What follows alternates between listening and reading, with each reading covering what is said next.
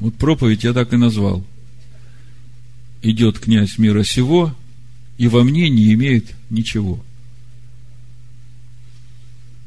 Вот это вот э, главная мысль сегодняшней проповеди Рема, нашей недельной главы.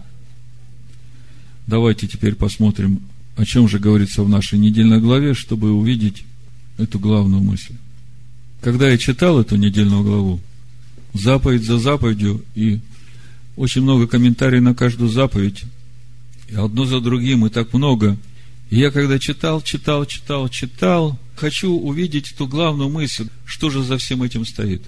И вы знаете, две мысли, которые вот все это содержание недельной главы объединяют.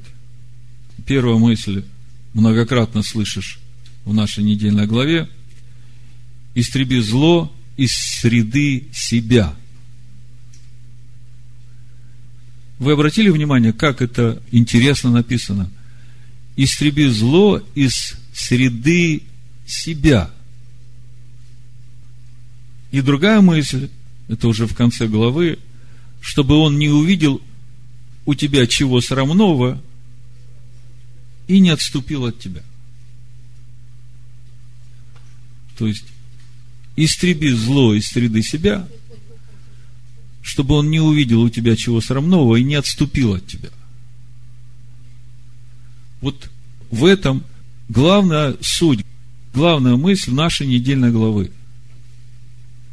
Вот смотрите, 21 глава, 21 стих дворим. Написано, тогда все жители города его пусть побьют его камнями до смерти, и так истреби зло из среды себя – и все израильтяне услышат и убоятся. 22 глава, 21 стих. Опять эта же мысль. Отроковицу пусть приведут к дверям дома отца ее. Отроковицу, которая не сохранила своей девственности. И жители города ее побьют ее камнями до смерти, ибо она сделала срамное дело среди Израиля, блудодействовав в доме отца своего. И так истреби зло из среды себя – Дальше, 24 глава, 7 стих.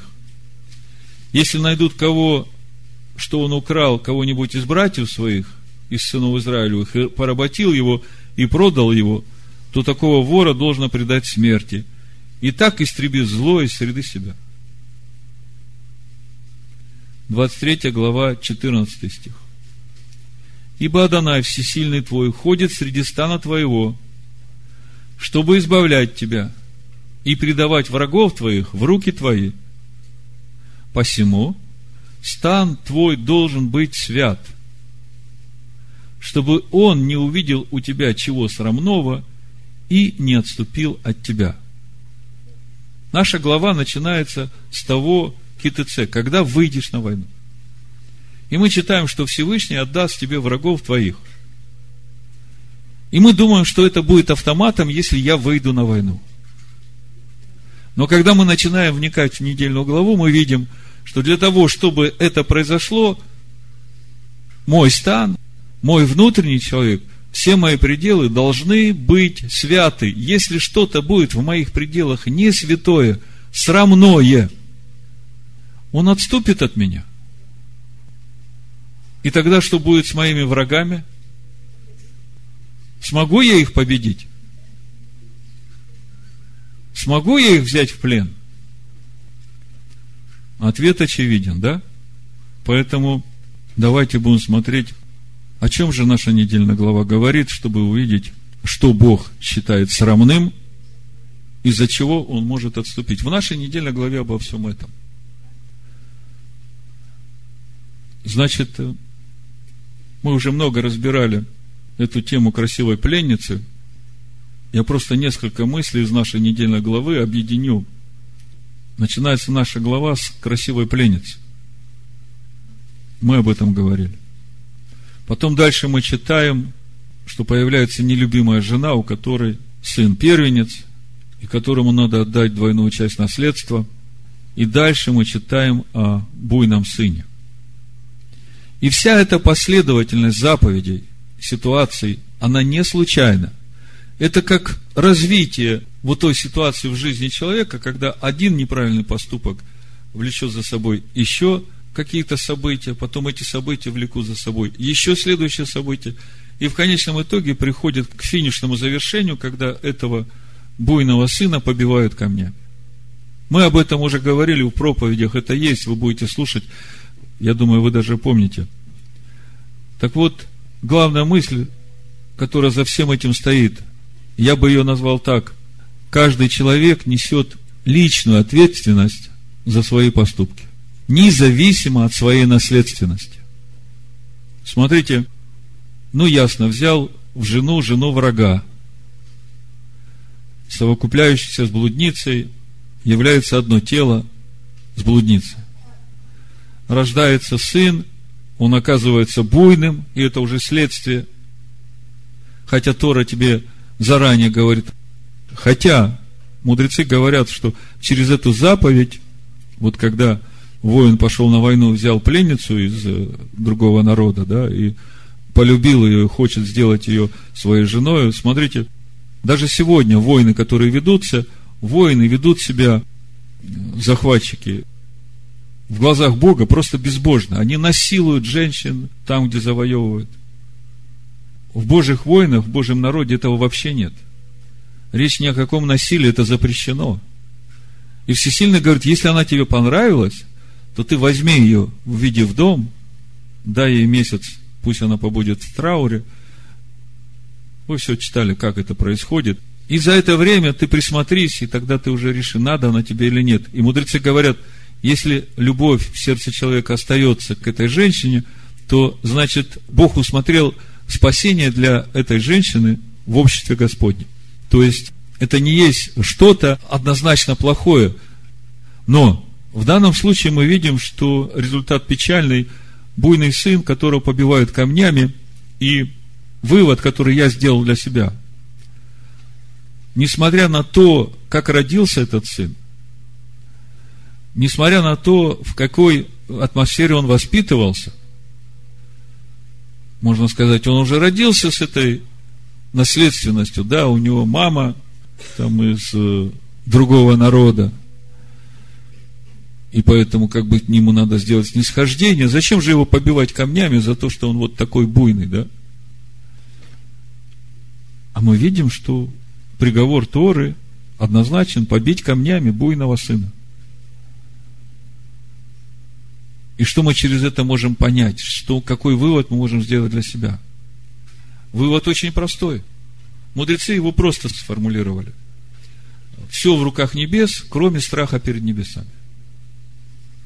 То есть, каждый человек, с какой бы плохой наследственностью он не родился, он ответственен сам перед Богом за свои мысли, за свои поступки. Если посмотреть пророков у Иезекииля, эта же мысль прослеживается. Иезекииль, 18 глава, 14 стиха, смотрите. Но если у кого родился сын, который, видя все грехи отца своего, какие он делает, видит и не делает подобного им. Слышите, да? Отец никакой. Сын родился. Ну, какая может быть наследственность у сына, да? А Тора говорит, пророки говорят, Бог говорит через пророка Иезекииля, что если этот сын видит грехи отца, которые делает, и не делает так, то он будет жив. Вот смотрите.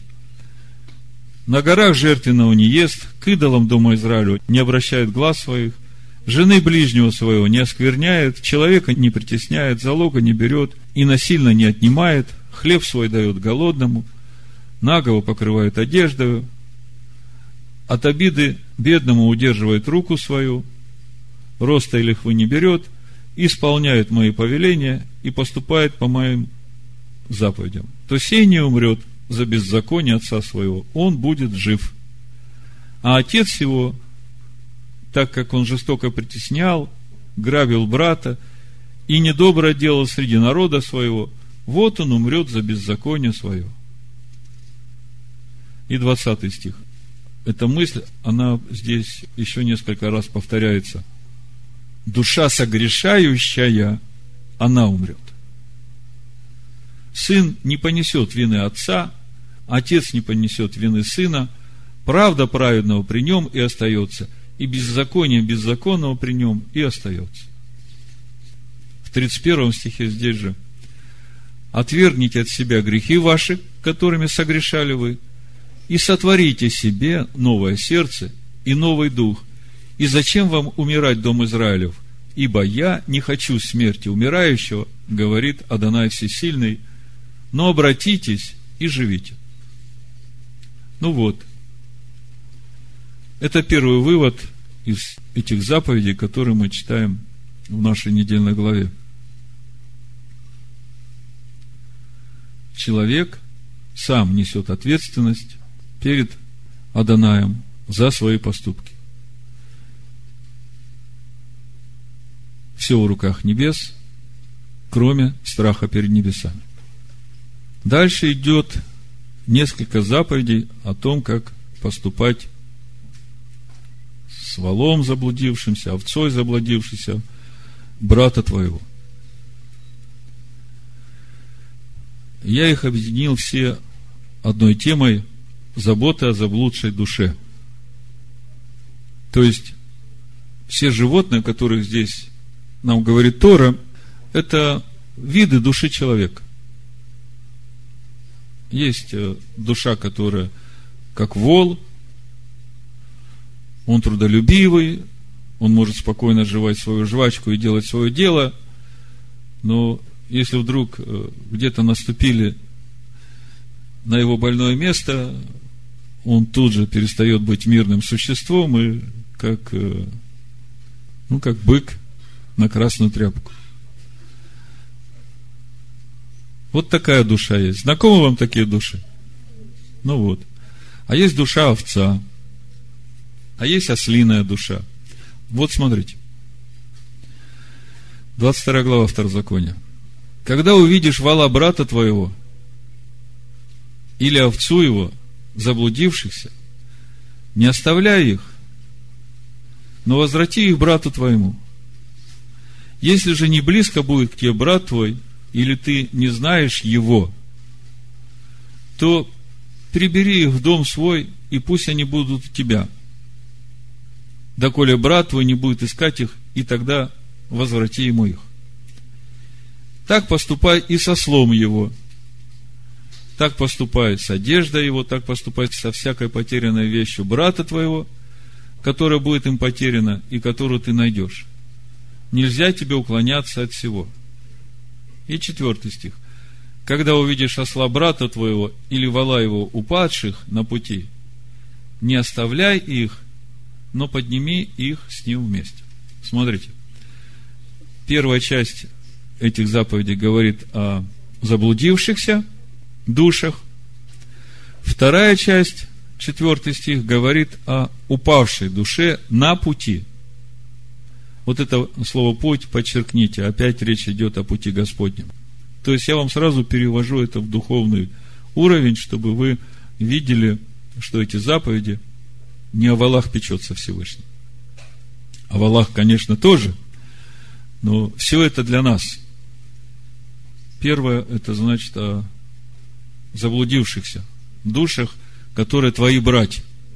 Ну, чтобы долго не говорить, Яков 5.19 написано. Послание Якова, 5 глава, 19 стих. Братья, если кто из вас уклонится от истины и обратит кто его, пусть тот знает, что обративший грешника от ложного пути его спасет душу от смерти и покроет множество грехов. Значит, вол или овца брата твоего заблудились. Это ближний твой, это вот э, в твоей общине. То тогда Бог тебе дает заповедь. Вернуть заблудившуюся душу на путь истины. Это заповедь.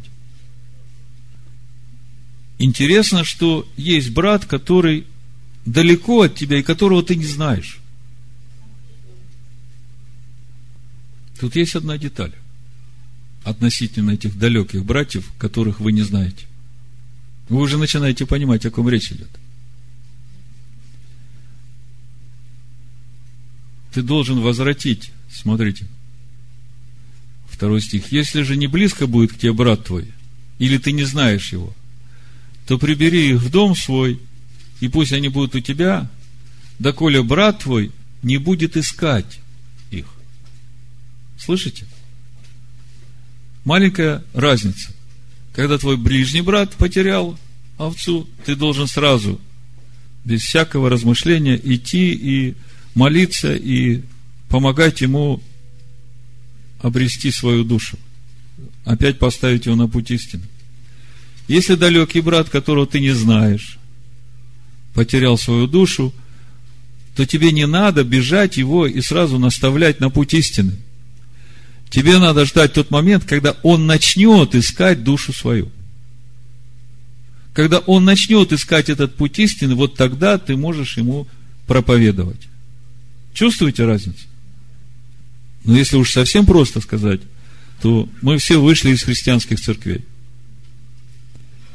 И вот эта заповедь нам говорит, что тебе не надо прямо сейчас вот бежать туда, в христианскую церковь, и начинать проповедовать тебе истинного Машеха.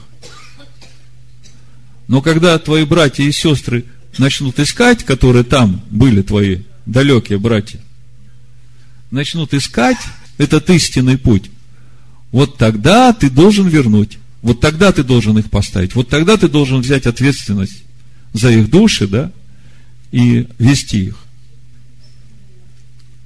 Еще один стих, четвертый, очень важный. Все о заблудших душах. Когда увидишь осла, брата твоего, или вала его упадших на пути, не оставляй их, но подними их с ним вместе. Видите, опять осел или вол упал на пути. На пути Господнем. Ну почему упал? Тяжелой стала ноша, он упал. Ну как ты будешь поступать, когда осел брата твоего упал? Ну, конечно, надо помочь.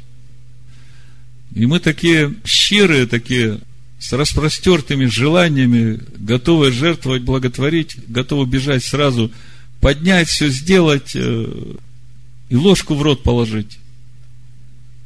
А Тора говорит, подними их с ним вместе.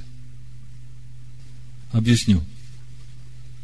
В вашей жизни были такие примеры, когда вы видели, как человек, который называет себя верующим, вот он все время жалуется, у него все так плохо, вот и ты ему помоги, вот и здесь ему надо, и здесь, вот он, и он хочет сесть тебе на шею, и как бы ты идешь путем, а он едет на тебе.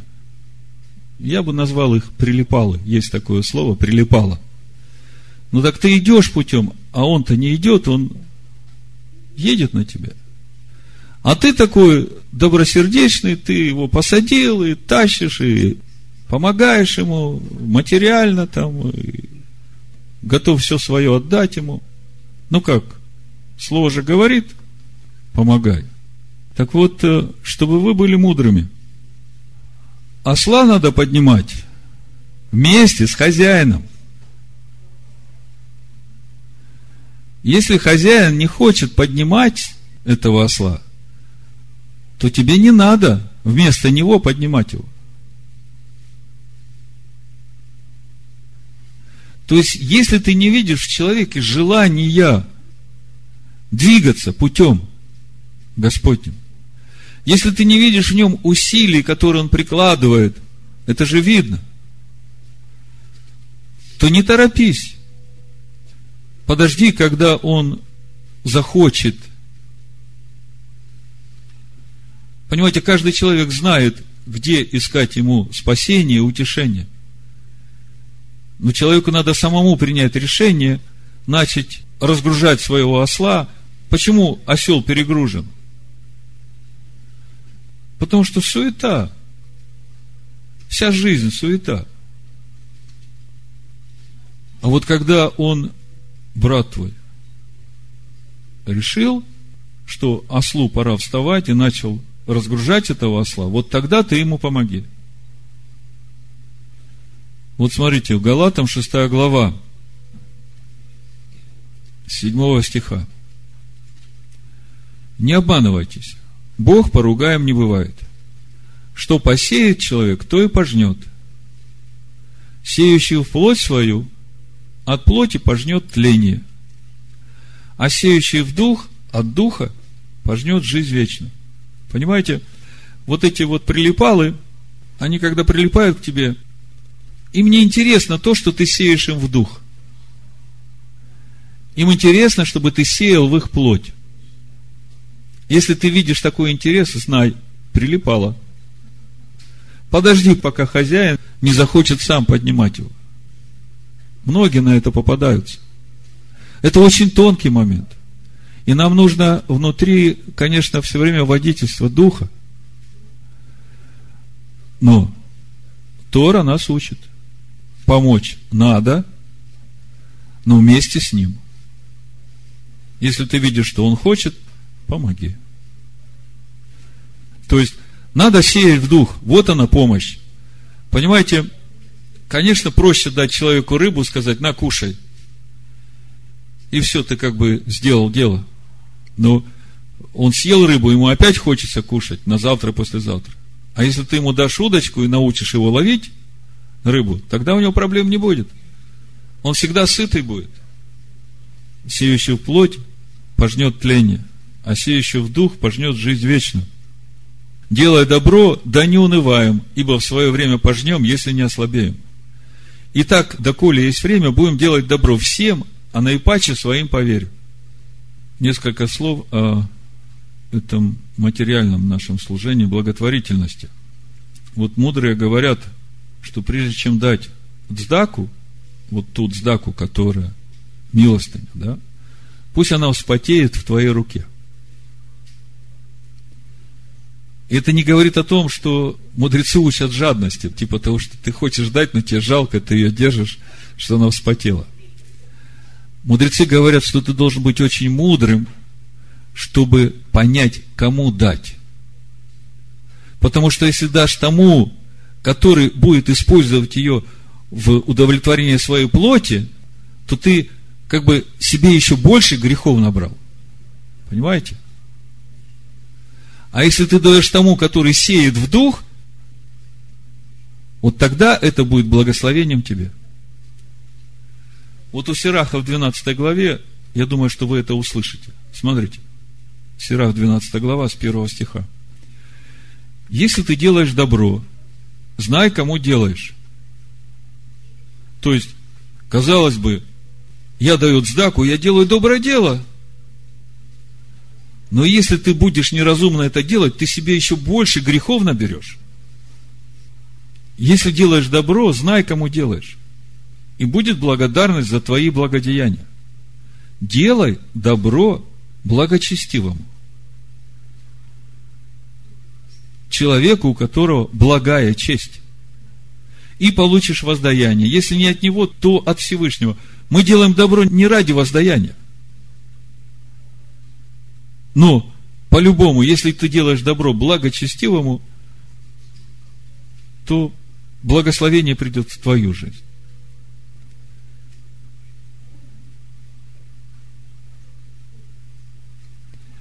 Нет добра для того, кто постоянно занимается злом и кто не подает милостыни.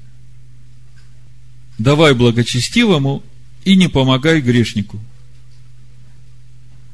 делай добро смиренному и не давай нечестивому. Запирай от него хлеб и не давай ему, чтобы он через то не превозмог тебя. Ибо ты получил бы сугубое зло за все добро, которое сделал бы ему. Ибо и Всевышний ненавидит грешников и нечестивым воздает отмщению. Давай доброму и не помогай грешнику.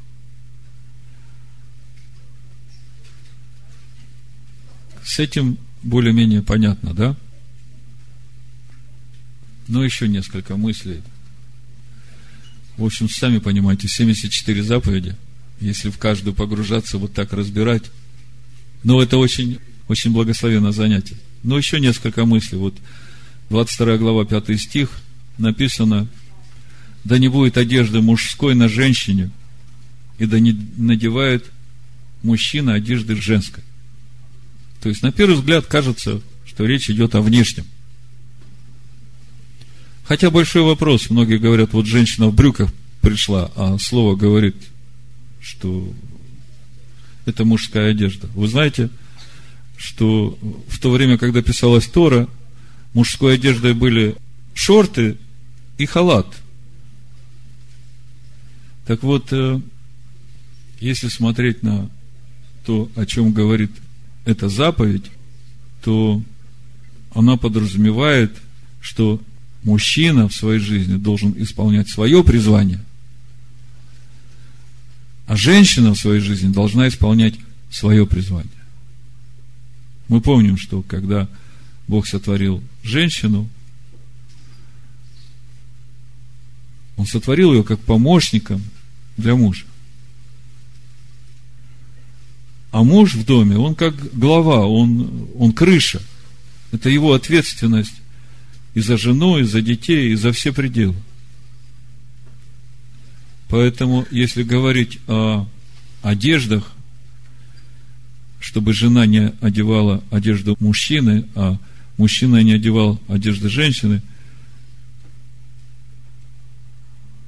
ну, конечно, на плотском уровне это тоже о многом говорит – когда у нас мужики переделывают себя под женщин с пластическими операциями, то это тоже мерзость, вы понимаете. И наоборот. Я уж не об этом говорю. Мы говорим сейчас глубже о исполнении, о духовном предназначении каждого, о том, чтобы каждый исполнил свое призвание. Вы знаете, очень важно каждому исполнить свое призвание. Когда мы будем стоять пред Всевышним, то это будет один из главных вопросов, по которым будет оценивать нас, исполнили мы свое призвание в нашей жизни или нет. Или мы занимались чужим призванием, а своим не занимались. Как-то слышал такую историю, но это условный пример такой. Значит, Бог говорит э, своему дитю, вот я тебе даю задание, помой окна. И он с такой радостью принялся за эту работу. Ну, думает, и стены помою, и потолок, и полы, все, чтобы было чисто. И окна тоже помою, чтобы как бы больше для Бога сделать. И он начал все мыть, и время закончилось, окна не успел помыть. Он приходит к Всевышнему, а Всевышний говорит, что ж ты не исполнил мое повеление. Он говорит, ну как, ты же видел, я все делал. Да, ты все делал, но не то, что я тебе сказал. Я тебе сказал, помой окна. Стены должны были мыть другие. У каждого свое призвание. Так вот, говоря о мужской и женской одежде, мне вот в духе пришли два места Писания, я их прочитаю, а вы просто послушайте и постарайтесь увидеть, насколько это важно. Ефесянам 5 глава с 22 стиха. Жены, повинуйтесь своим мужьям, как Господу, потому что муж есть глава жены, как и Машех, глава церкви. Он же спаситель тела. Но как церковь повинуется Машеху, так и жены своим мужьям во всем. Мужья, Любите своих жен, как и Машех возлюбил церковь и предал себя за нее. Чтобы осветить ее, очистив баню водную посредством слова. Вот этот стих когда-то в моей жизни очень сильно помог мне. Он дал мне столько силы пройти через все трудности, которые пришли в мою жизнь, в жизнь моей семьи, и вот этот стих помог мне остаться покровом и пройти через все, через что нам нужно было пройти. Было время, когда моя супруга очень сильно заболела. И на меня обрушилась куча обвинений, что вот у пастора жена такая. И были же даже такие пожелания, что ты оставь меня, я тебе мешаю служение, тебе надо в служение двигаться. Это все от лукавого. Вот э, я когда читал вот это место, я увидел, что в взаимоотношениях мужа и жены муж должен пройти такую черту в своей жизни, когда он должен умереть для себя, отдать свою жизнь за свою жену. То есть, вы видите, что Ишо отдал свою жизнь за церковь, когда она еще никакая. Нет в ней никакой заслуги а он умирает за нее. И это заповедь, это путь, через который муж должен проходить в отношении своей жены. Когда ты умрешь за свою жену, и она это увидит, вот тогда она будет тебе доверять всю себя и всю свою жизнь. Вот тогда придет единство ваших взаимоотношений. Это что касается со стороны мужа. Мужья, любите своих жен, как и Машех возлюбил церковь и предал себя за нее, чтобы осветить ее, очистив баню водную посредством слова. Чтобы представить ее себе славную церковью, не имеющей пятна или порока, или чего-либо подобного, но дабы она была свята и непорочна. вот по сегодняшний день традиционных еврейских семьях есть эта проблема. Суть этой проблемы в том, что мужья, которые изучают Тору, они не учат своих жен познанию Торы. Они считают, что жена, она, ну, для того, чтобы какие-то бытовые нужды мужа решать в этом мире. Но если мы смотрим на замысел Всевышнего, когда Бог творил помощника для Адама, то главная задача этого помощника – помочь Адаму прийти в подобие Сына Бога. И вот это главное предназначение жены. И когда мы читаем в Бытие во второй главе, когда Бог говорит о том, что надо сотворить человеку помощника, соответственного ему, вот это вот слово соответственный, оно говорит, что то, что Бог сотворил, жена, она полное отражение своего мужа. Вот такая природа жены. Когда жена стала частью мужа, кость от кости, плоть от плоти мужа своего, да, она полностью отображает своего мужа. Я как-то уже рассказывал, слышал разговор двух мужчин, один другому жалуется, не знаю, что делать, уже третий раз женился, эта жена хуже, чем первые две.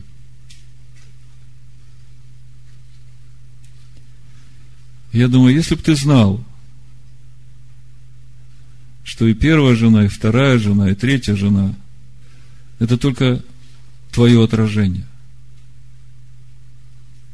Жена соответственно мужу. Поэтому для того, чтобы жена была тебе помощником, она кенегдеха, она ополчается вокруг мужа. И принцип очень простой. Когда муж приближается к Богу, жена поддерживает его и помогает ему двигаться в этом направлении. Когда муж идет против Бога, жена становится противником мужа. Вот такие духовные принципы, и она как э, жало в ребро ему. Очень много здесь всего. А за этим всем законы мироздания. Это же принципы, по которым устраивает Всевышний этот новый мир, который сейчас устраивается через нас. Что делать? Так должны мужья любить своих жен, как свои тела. Любящий свою жену любит самого себя. 1 Петра 3 глава. Также и вы, жены, повинуйтесь своим мужьям, чтобы те из них, которые не покоряются Слову, житием жен своих, без слова приобретаемы были, когда увидят ваше чисто, богопоязненное житие. Вот здесь вот секрет силы, секрет чудес Всевышнего. Жены повинуются мужьям, которые не покоряются Слову, не потому, что мужья достойны этого. Жены послушны Слову Бога и потому послушны мужьям. Вы понимаете разницу? Когда муж недостоин того, чтобы жена была послушна ему, да? Но она послушна Богу, то она будет оставаться послушной своему мужу. Вот как-то у нас очень хороший разговор был.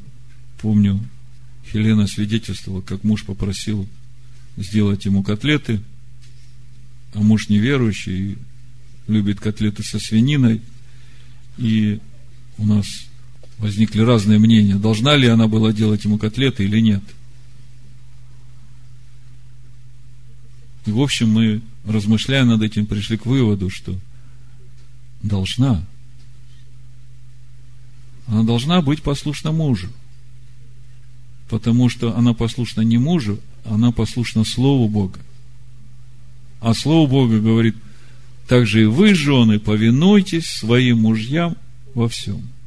И вот здесь секрет силы. Когда вы будете повиноваться Слову Бога, и через это повиноваться своим мужьям, которые, ну, никакие, Бог, видя ваши страдания, вот тогда он вмешается и сделает чудо. Смотрите. Да будет украшением вашим не внешнее плетение волос, не золотые уборы или нарядность в одежде, но сокровенное сердце человек в нетленной красоте кроткого и молчаливого духа, что драгоценно перед Богом. Вы слышите, да? Кроткий и молчаливый дух. Это совсем не то, когда жена в себе говорит, по мне бы, я так тебя просто бы прибила. Но я этого не сделаю, потому что я послушна Слову Бога, и я послушна тебе поэтому. Понимаете, это не есть кроткий и молчаливый дух. Вы чувствуете разницу?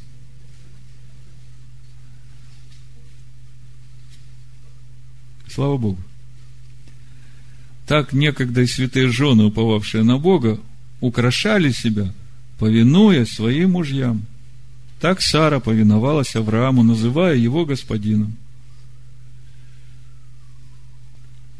Мы как-то уже разбирали взаимоотношения Сары и Авраама.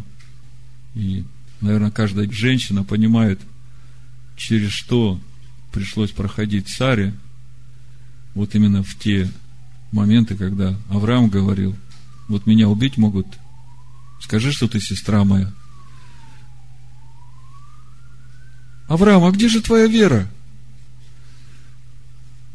Что это ты вдруг так за свою жизнь стал пугаться, если всесильный с тобой?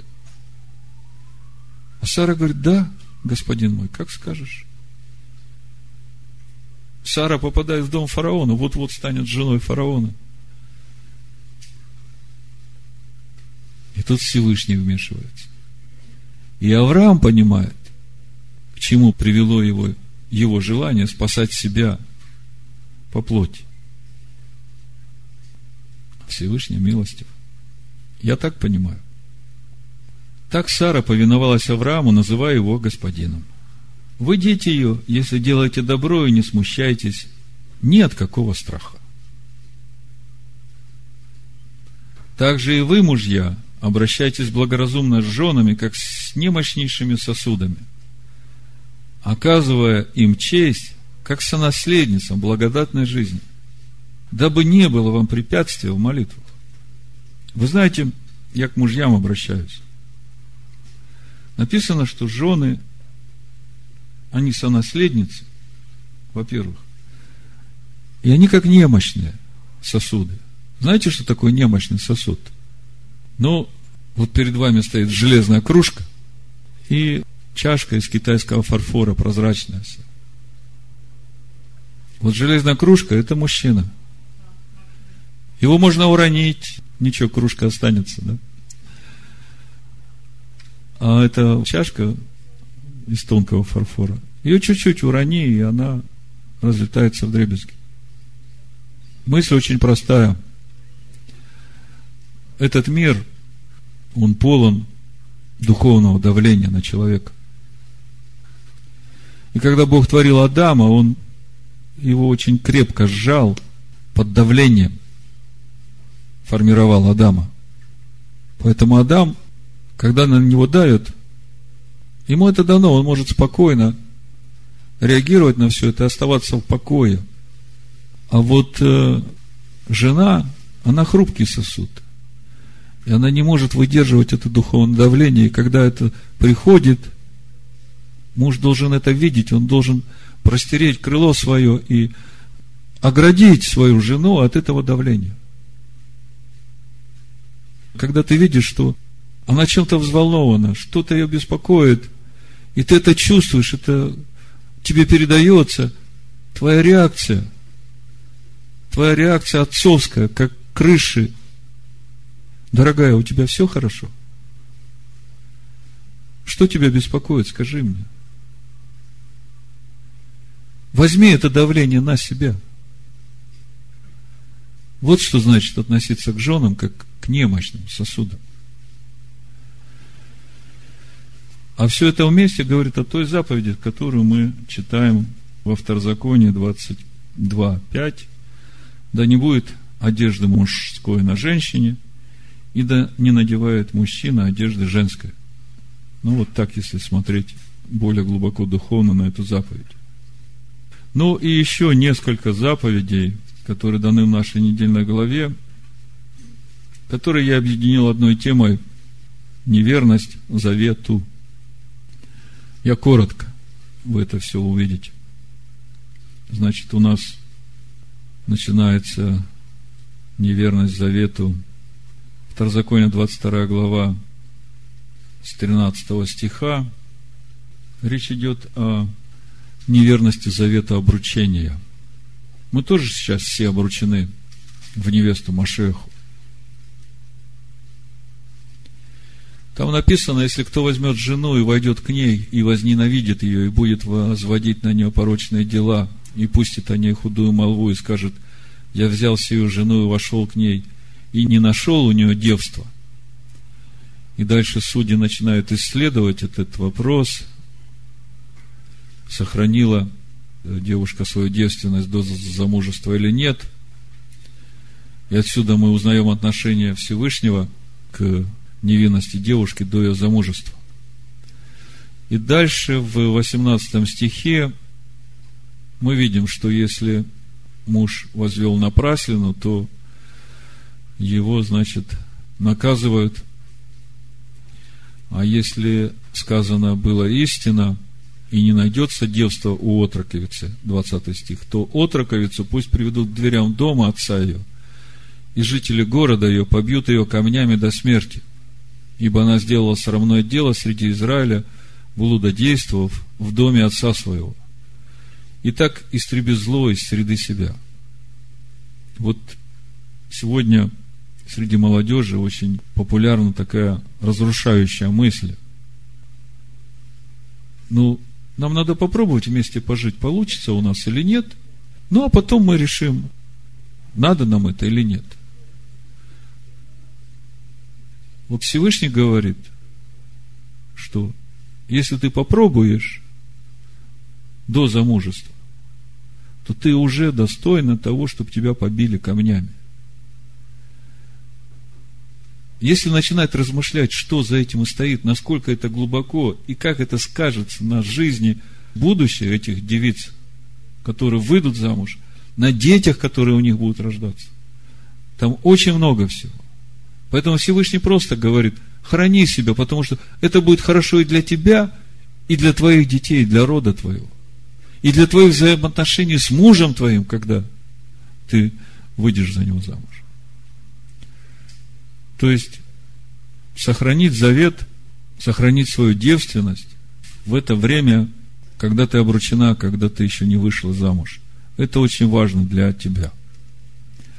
Следующий стих э, тоже на тему заветов. Это 23 глава, 2 стих.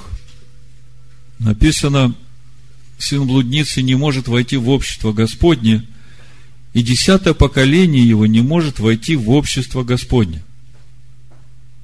На иврите сын блудницы Мамзер.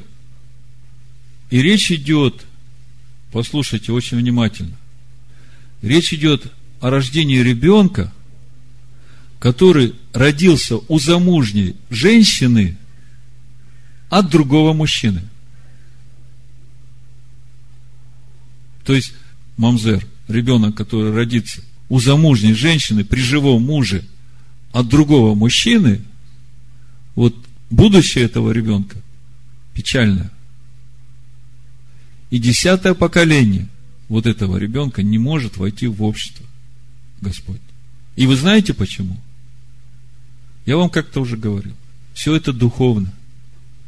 Все, что рождается в этот мир, в противлении заповедям Богу, оно несет в себе, каждая клеточка его несет, это противление заповедям Богу. Это и есть этот Амалик.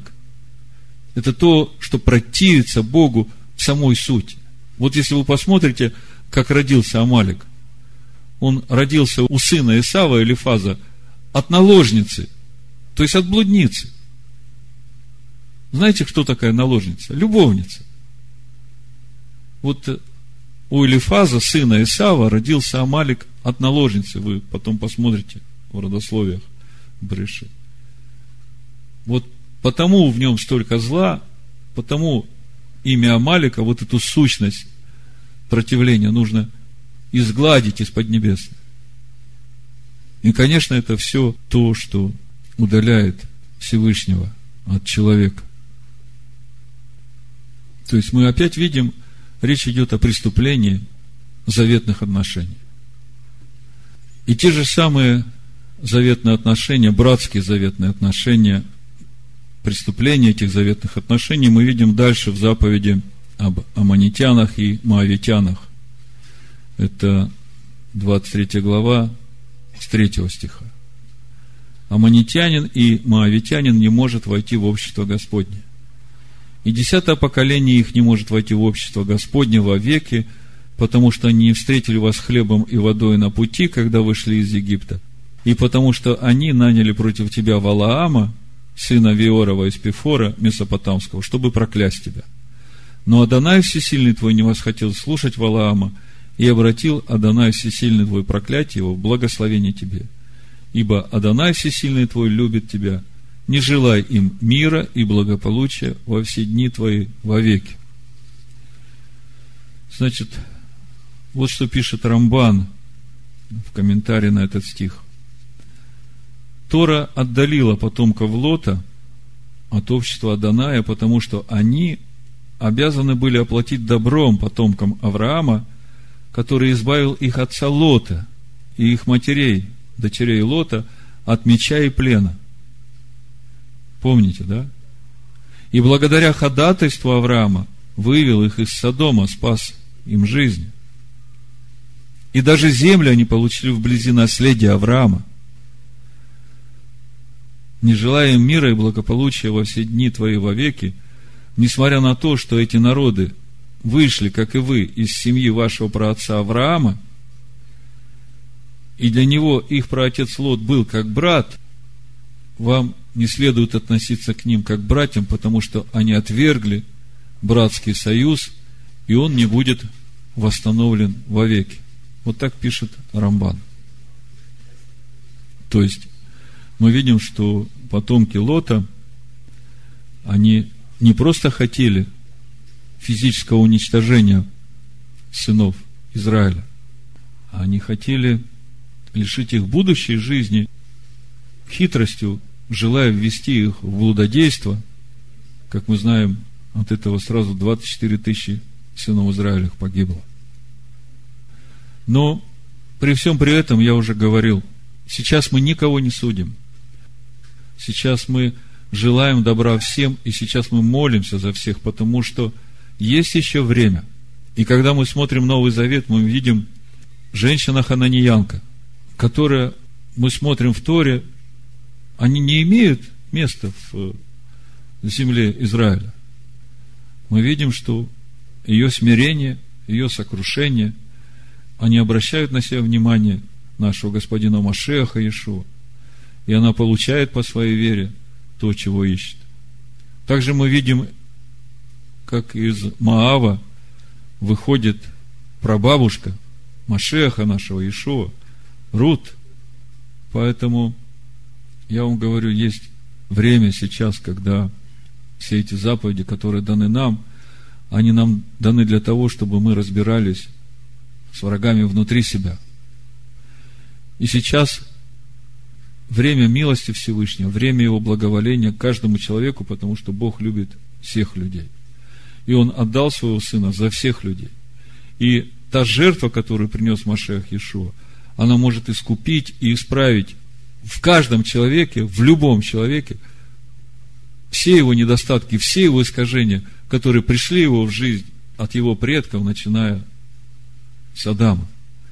Поэтому самое главное сейчас нам самим вникать в себя, в учение, которое нас творит, чтобы нам соединяться со Всевышним и наполняться Его праведностью, чтобы когда придет время, когда святые будут судить мир, чтобы каждый из нас имел моральное право участвовать в этом суде, потому что если в нас будет что-то из этого мира, какая-то мерзость и нечистота, которая принадлежат князю этого мира, то мы просто не будем иметь моральное право участвовать в этом суде.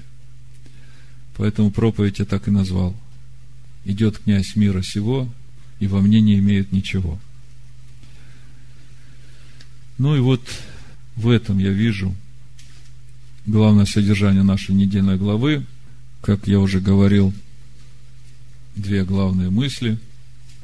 Истреби зло из среды себя, чтобы он не увидел у тебя чего срамного и не отступил от тебя. Вот в этом сейчас наше главное стояние перед Всевышним, в этом сейчас суть нашего вникания в себя и в учение, чтобы нам прийти к празднику Рошашана, ко времени, когда будет выноситься приговор.